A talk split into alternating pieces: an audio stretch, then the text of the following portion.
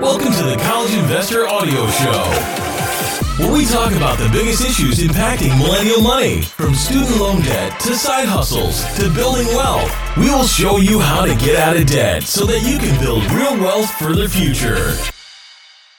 Hey guys, it's Robert from the College Investor here, and today I am going to share with you the college student's guide to travel hacking. Now, if you don't know what travel hacking is, it is all about how you can travel as much as possible without breaking the bank. And the most typical way travel hacking is done is with the miles and points hobby that allows you to travel for less or even for free. And it's surprisingly easy to get started, so I am super excited to share with you these tips and tricks today. But I'm actually doing it on behalf of Megan and the team of Million Mile Secrets. So, Million Mile Secrets is a really cool travel and travel hacking blog, and they teach you everything you need to know about how to earn miles and points, and also how you can redeem them so that you can make your travel dreams a reality. So, let's jump in and we'll see how you can start traveling on less today.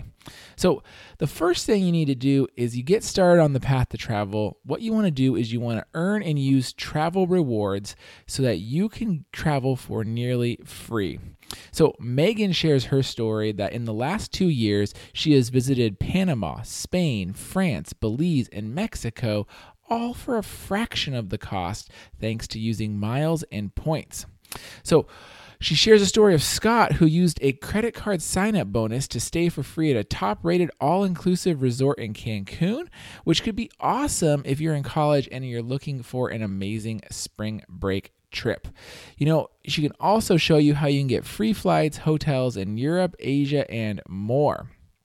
Uh, another member of her team recently used credit card sign up bonuses to fly a round trip to Hawaii for an epic hiking adventure. And you can do it even on a college budget.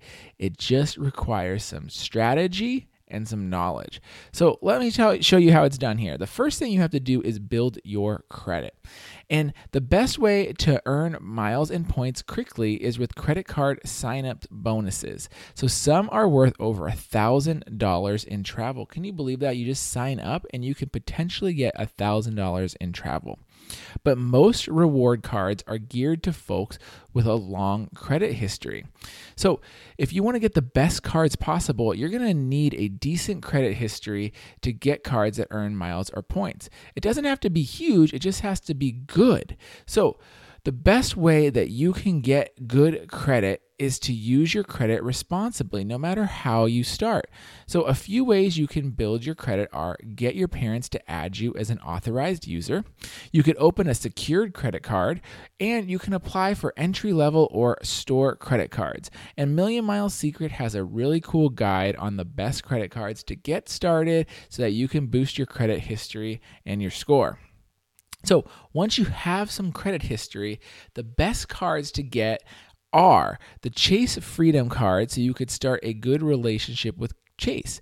Um, with a good payment history, you can also start applying for cards like the Chase Sapphire Preferred or the Chase Sapphire Reserve.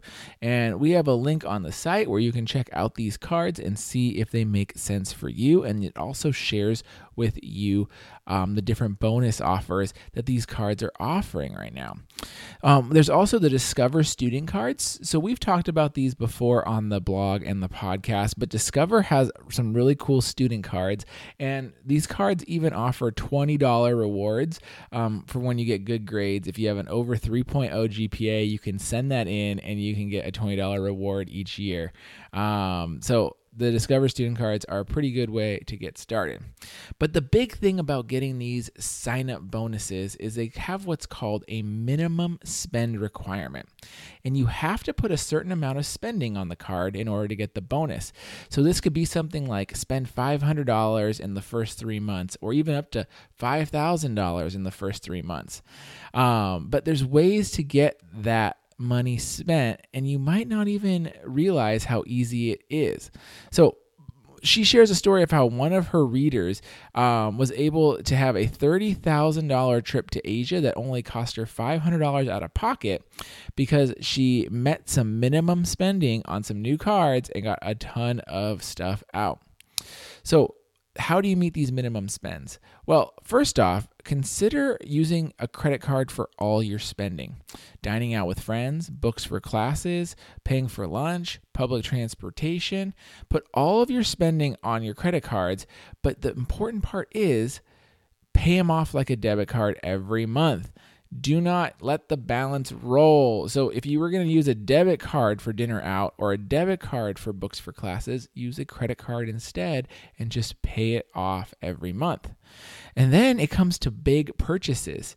If you live off campus, could you pay your rent with a credit card? There's services out there like Plastiq, which we have reviewed before on the blog, and it allows you to pay your rent with a credit card.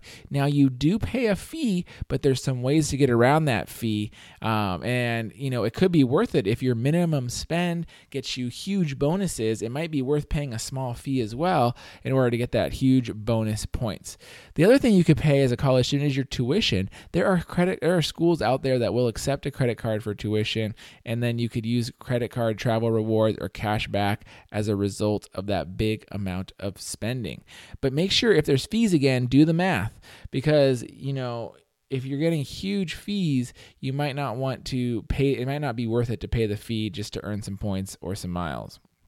So, the bottom line is is that it's easy to make your travel dreams a reality even if you're a college student if you follow up and earn valuable travel bonuses, you get the miles, you get the points, and you learn how to hack all these cards so that you could transfer your points and transfer your miles to get where you want to go and get some awesome travel and awesome rewards out of your normal spending. I'm not asking you to go crazy here. I don't want you to get into credit card debt. That is not what we're talking about. We are talking about spending very smartly so that you can get rewarded for your spending. So, what do you think? Are you a college student or young adult that has gotten into the points and miles hobby? Are you travel hacking your way through Asia right now when you're listening to this podcast? If so, I want to hear about it. I want to know what you're up to. I want to know what's going on and share your story with us. I would be excited to learn about what is working well for you, especially if you are travel hacking in college. That is badass. All right, guys. Hopefully, you enjoyed this episode. If so, let me know in the comments. You can go to the blog. This is the collegeinvestor.com slash episode 60. We just hit episode 60 with this one. So, anyways, guys, I will see you next time. Thank you guys very much for listening.